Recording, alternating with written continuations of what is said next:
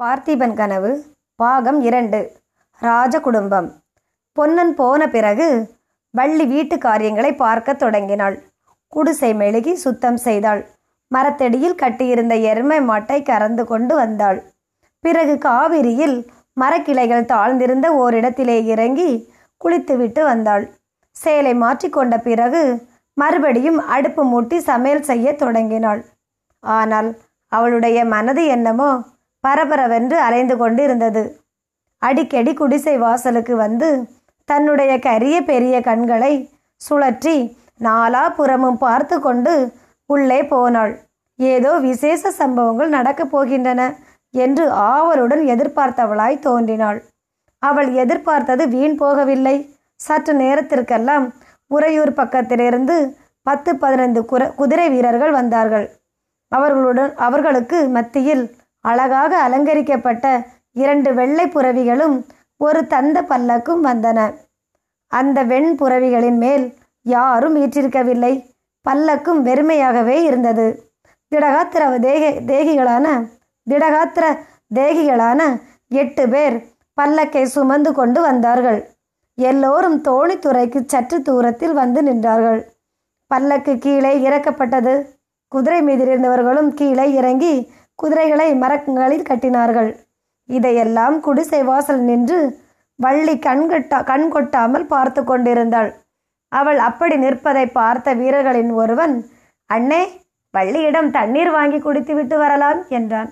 அடே வேலப்பா காவிரி நிறைய தண்ணீர் போகிறது. வள்ளியிடம் என்னத்திற்காக தண்ணீர் கேட்கப் போகிறாய்? என்றான் மற்றவன். இருந்தாலும் வள்ளியின் கையால் தண்ணீர் குடிப்பது போல ஆகுமா அண்ணே? இப்படி பேசிக்கொண்டு இருவரும் குடிசை அருகில் வந்து சேர்ந்தார்கள். வள்ளி கொஞ்சம் தாகத்திற்கு தண்ணீர் தருகிறாயா? என்று வேலப்பன் கேட்டான். உள் வள்ளி உள்ளே விரைவாக சென்று சட்டியில் மோர் எடுத்துக்கொண்டு வந்து இரண்டு பேருக்கும் கொடுத்தாள். அவர்கள் குடிக்கும் போதே மகாராஜா இன்றைக்கு உறையூருக்கு போகிறாராமே ஏன் இவ்வளவு அவசரம்? இந்த மாதமெல்லாம் அவர் வசந்த மாளிகையில் இருப்பது வழக்கமாயிற்றே. என்று கேட்டாள். எங்களை ஏன் கேட்கிறாய் வள்ளி? உன்னுடைய புருஷனை கேட்கிறது தானே படகோட்டி பொன்னனுக்கு தெரியாத ராஜரகசியம் என்ன இருக்கிறது? என்றான் வேலப்பன். காலையில் சாப்பிட உட்கார்ந்தார். அதற்குள் அவசரமாய் ஆள் வந்து மகாராஜாவுக்கு செய்தி கொண்டு போக வேண்டும் என்று சொல்லவே எழுந்து போய்விட்டார். சரியாக சாப்பிடக்கூட இல்லையே என்றாள் வள்ளி. பாரப்பா புருஷன் பேரில் உள்ள கரிசனத்தை பெண் ஜாதி என்றால் இப்படியல்லவோ இருக்க வேணும்? என்றால் வே என்றான் வேலப்பன். வள்ளியின் கன்னங்கள் வெட்கத்தால் குளிந்தன. சரிதான் போங்கள் பரிகாசம் போதும் என்றாள். இல்லை வள்ளி இந்த மாதிரி பரிகாசம் எல்லாம் இன்னும் எத்தனை நாளைக்கு செய்ய போகிறோம்? என்றான் வேலப்பன். ஏன் இப்படியெல்லாம் பேசுகிறீர்கள்? என்ன சமாசாரம்? என்று சொல்லுங்களேன் என்றாள் வள்ளி. பெரிய யுத்தம் வரப்போகிறதே தெரியாதா உனக்கு? ஆமாம் யுத்தம் யுத்தம் என்றுதான் பேச்சு நடக்கிறது. ஆனால் என்னத்துக்காக யுத்தம் என்றுதான் தெரியவில்லை. நாலைந்து வருஷமாய் நமது மகாராஜா காஞ்சி நரசிம்ம சக்கரவர்த்திக்கு கப்பம் கட்டவில்லை. வடக்கே படையெடுத்து போயிருந்த சக்கரவர்த்தி திரும்பி வந்து விட்டாராம். நமது மகாராஜா நாலு வருஷமாய் கப்பம் கட்டாததற்கு முகந்தரம் கேட்பதற்காக தூதர்களை அனுப்பியிருக்கிறாராம். அவர்கள் இன்றைக்கு வந்து சேர்வார்களாம் என்றான் வேலப்பன். இதற்காக யுத்தம் ஏன் வர வேண்டும்? நாலு வருஷத்திற்கு கப்பத்தையும் சேர்த்து கொடுத்து விட்டால் போகிறது என்றாள் வள்ளி. அதுதான் நம்முடைய மகாராஜாவுக்கு இஷ்டமில்லை. முன்வைத்த காலை பின்வைக்க முடியாது என்கிறார். இப்படி இவர்கள் பேசிக்கொண்டே இருக்கும்போது நடு ஆற்றில் படகு வருவது தெரிந்தது. வேலப்பனும் இன்னொருவனும் உடனே திரும்பி போய் மற்றவர்களுடன் சேர்ந்து கொண்டார்கள்.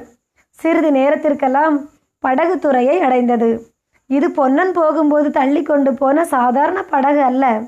அழகிய வேலைப்பா பாடுகளுடன் அழகிய வேலைப்பாடுகளுடன் ஒரு பக்கம் விமானம் அமைத்து செய்திருந்த ராஜபடகு படகின் விமானத்தில் மூன்று பேர் அமர்ந்திருந்தார்கள். அவர்களை பார்த்ததும் ராஜ குடும்பத்தினர் என்று தெரிந்து கொள்ளலாம். பார்த்திப சோழ மகாராஜாவும் அருண்மொழி மகாராணியும் இளவரசர் விக்ரமனும் தான் அவர்கள். அறையில் பூண்ட உடைவாளும் கையில் நெடிய வே- வேலாயுதமும் தரித்த ஆஜானு பாகு பாகுகளான ஆஜானு பாகுகளான இரண்டு மெய்க்காவலர்கள் படகின் இருபுறத்திலும் நின்று கொண்டிருந்தார்கள். பொன்னனும் இன்னொருவனும் படகு தள்ளி கொண்டு வந்தார்கள். படகு கரை சேர்ந்ததும் மெய்க்காவலர்கள் இருவரும் முதலில் இறங்கி ராஜாதிராஜ ராஜ மார்த்தாண்ட ராஜ கம்பீர சோழ மண்டலாதி சோழ மண்டலாதிபதி பார்த்திப மகாராஜா பாரக் என்று கூவினார்கள். கரையில் நின்ற வீரர்கள் அவ்வளவு பேரும் கும்பிட்ட கைகளுடன் மகாராஜா வெல்க என்று எதிரொலி செய்தார்கள். படகை விட்டு இறங்கியதும் மகாராஜா பொன்னனுடைய குடிசை பக்கம் நோக்கினார். குடிசை வாசலில் நின்று பார்த்து கொண்டிருந்த வள்ளியின் பேரில் அவ அவருடைய பார்வை விழுந்து உடனே கையால் சமிக்ஞை செய்து அழைத்தார். வள்ளி விரைவாக ஓடி வந்து தண்டனிட்டாள். மகாராஜா எழுந்திருக்க சொன்னவுடன் எழுந்து பொன்னனுக்கு பின்னால் அடக்க ஒடுக்கத்துடன் நின்றாள். வள்ளி உன்னை பொன்னன் நன்றாக பார்த்து கொள்கிறானா? என்று மகாராஜா கேட்டார். வள்ளி தலையை குனிந்து கொண்டு புன்னகை செய்தாள். பதில் சொல்ல அவளுக்கு நான் எழவில்லை. அப்போது மகாராணி அவளை அப்படி நீங்கள் கேட்கக்கூடாது. பொன்னனை நீ நன்றாக பார்த்து கொள்கிறாயா என்று கேட்டால் பதில் சொல்வாள் என்றாள். மகாராஜா சிரித்துவிட்டு வள்ளி மகாராணி சொன்னது காதில் விழுந்ததா?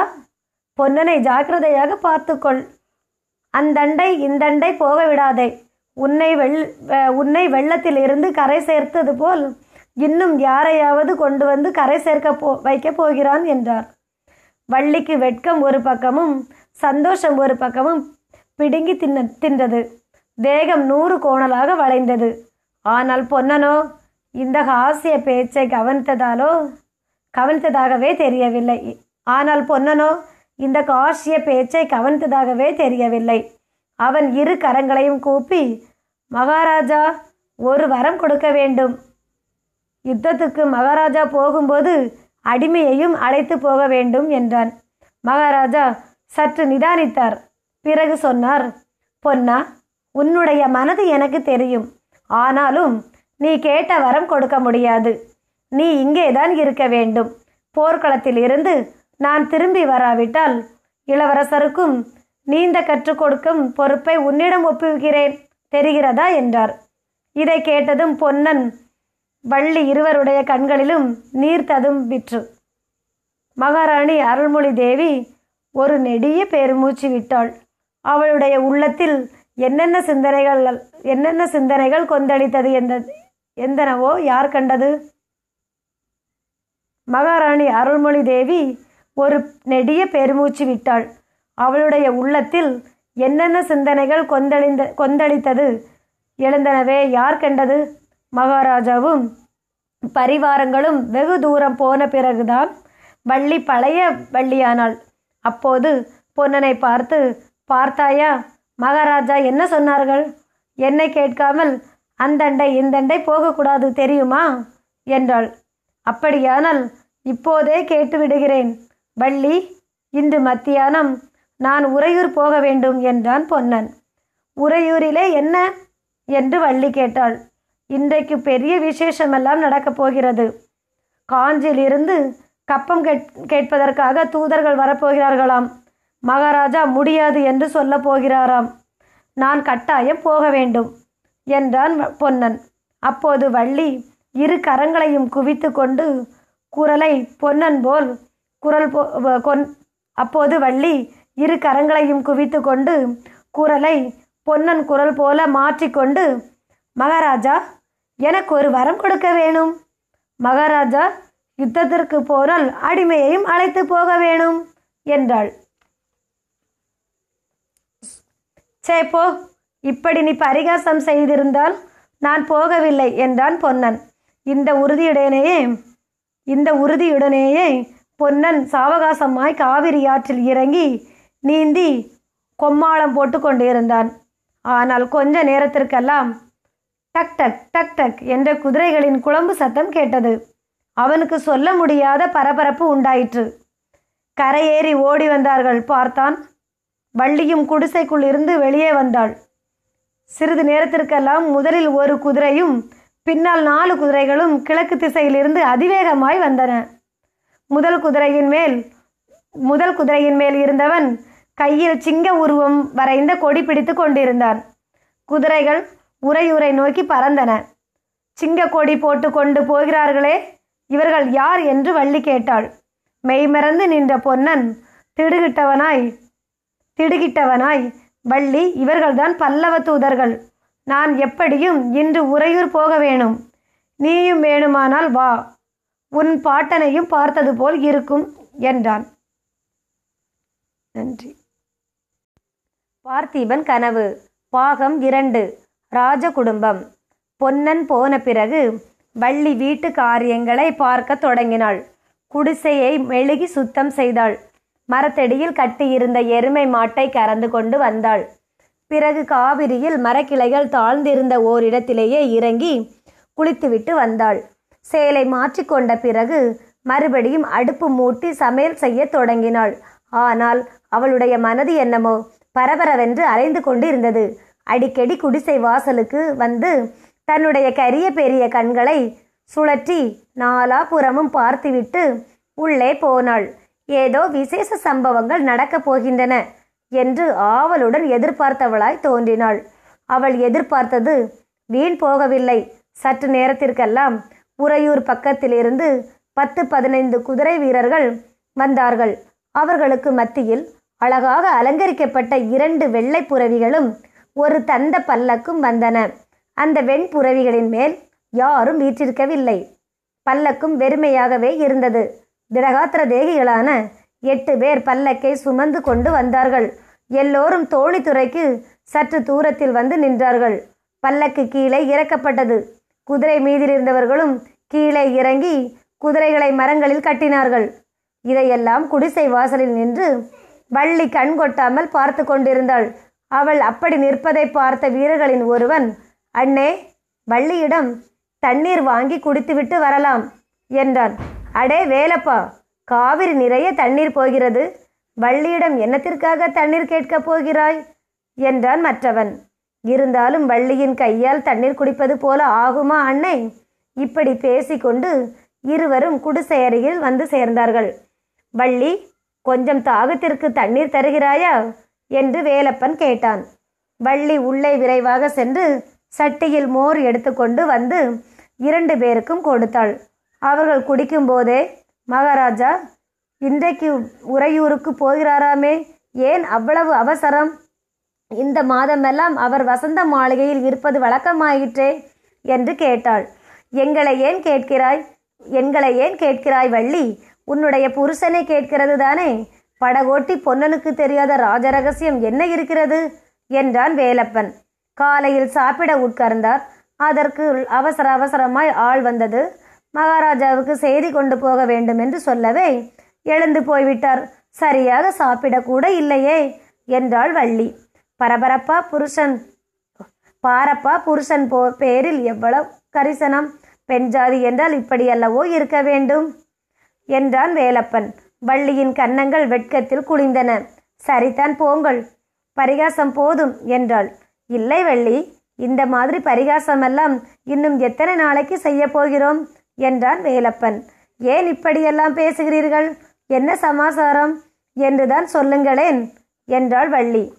பெரிய யுத்தம் வரப்போகிறதே தெரியாதா உனக்கு? ஆமாம் யுத்தம் யுத்தம் என்றுதான் பேச்சு நடக்கிறது.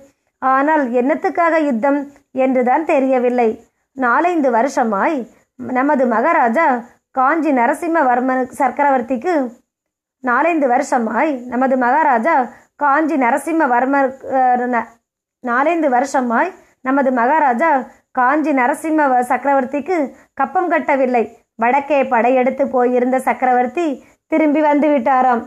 நமது மகாராஜா நாலு வருஷமாய் கப்பம் கட்டாததற்கு முகந்தரம் கேட்பதற்காக தூதர்களை அனுப்பியிருக்கிறாராம். அவர்கள் இன்றைக்கு வந்து சேர்வார்களாம் என்றான் வேலப்பன். இதற்காக யுத்தம் ஏன் வர வேண்டும்? நாலு வருஷம் கப்பத்தையும் சேர்த்து கொடுத்து விட்டால் போகிறது என்றாள் வள்ளி. அதுதான் நம்முடைய மகாராஜாவுக்கு இஷ்டமில்லை. முன்வைத்த காலை பின்வைக்க முடியாது என்கிறார்.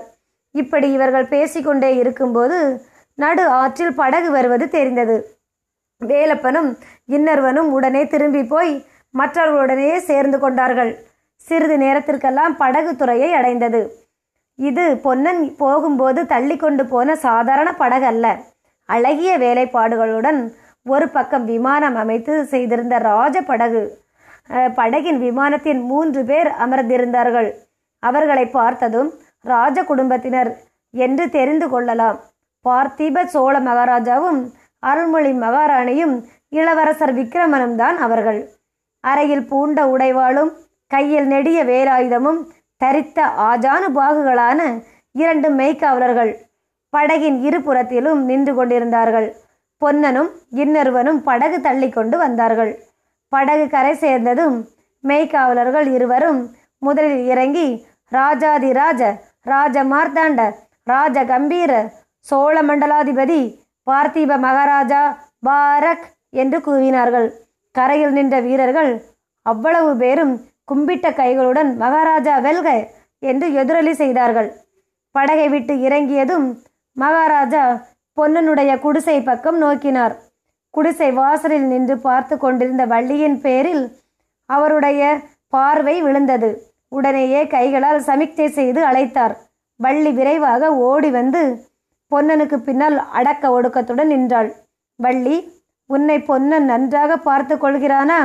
என்று மகாராஜா கேட்டார். வள்ளி தலையை குனிந்து கொண்டு புன்னகை செய்தாள். பதில் சொல்ல அவளுக்கு நா இழவில்லை அப்போது மகாராணி அவளை அப்படி நீங்கள் கேட்கக்கூடாது. பொன்னனை நீ நன்றாக பார்த்து கொள்கிறாயா? என்று கேட்டால் பதில் சொல்வாள் என்றாள். மகாராஜா சிரித்துவிட்டு வள்ளி மகாராணி சொன்னது காதில் விழுந்ததா? பொன்னனை ஜாக்கிரதையாக பார்த்துக்கொள் அந்தண்டை இந்தண்டை போக விடாதே. உன்னை வெள்ளத்திலிருந்து கரை சேர்த்தது போல் இன்னும் யாரையாவது கொண்டு வந்து கரை சேர்த்து வைத்து கொள்ளப் போகிறான் என்றார். வள்ளிக்கு வெட்கம் ஒரு பக்கமும் சந்தோஷம் ஒரு பக்கமும் பிடுங்கி தின்றன. தேகம் நூறு கோணலாக வளைந்தது. ஆனால் பொன்னனோ இந்த ஹாஸ்ய பேச்சை கவனித்ததாகவே தெரியவில்லை. அவன் இரு கரங்களையும் கூப்பி மகாராஜா ஒரு வரம் கொடுக்க வேணும். யுத்தத்திற்கு மகாராஜா போகும்போது அடிமையையும் அழைத்து பேஸ் போக வேணும் என்றான்.